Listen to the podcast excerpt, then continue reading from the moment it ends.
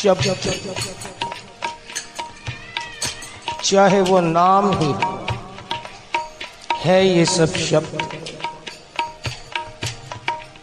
सुनने में भी आते हैं, मज़ा भी आता है। और यानी शब्दों की उत्पत्ति हुई है नाद से।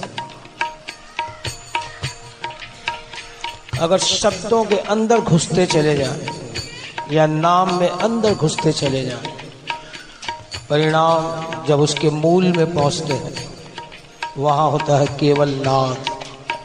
शब्द नहीं, बस गूंज की गूंज।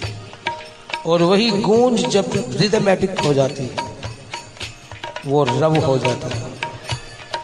इससे वेणु नाद भी है और वेणु रव भी है।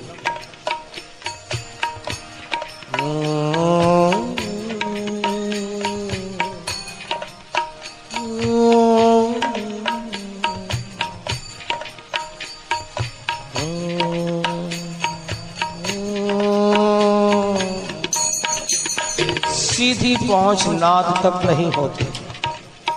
ये शब्द एक सीढ़ी है। इन शब्दों से ही आगे बढ़ते बढ़े जब इसी में हम खोने लगते हैं, प्रैक्टिकल बात है, जो इसमें तल्लीन हो जाते हैं, तन्मय हो जाते हैं, उन सबका अनुभव रहा होगा। कि नाम भी छूटने लगता है, नाम का भी लय हो जाता है, विलय हो जाता है। किसमें?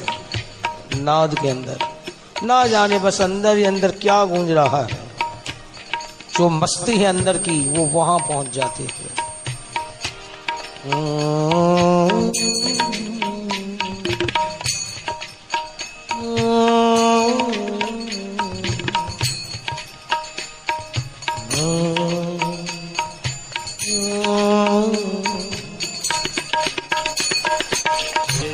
शब्द के जितने अंदर घुसते चले जाते हैं।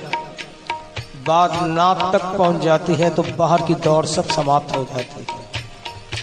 और नाद है चेतना का विषय कॉन्शियसनेस सचित आनंद की जब बात करते हैं, ये चेतना क्या है?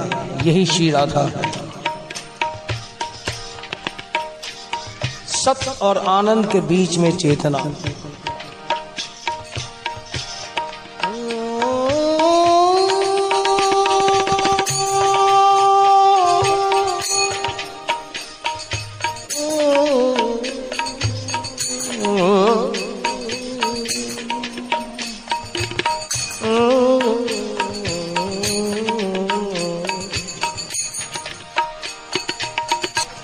इसलिए जब शब्द जितने ज़्यादा बाहर के होते हैं, वाद्यों की ज़रूरत भी ज़्यादा होती है और जो जो सूक्ष्मताओं में प्रवेश होते हैं, तब ये स्थिति आती है कि ना तो है साज की मोहताज, ना पैमानों की।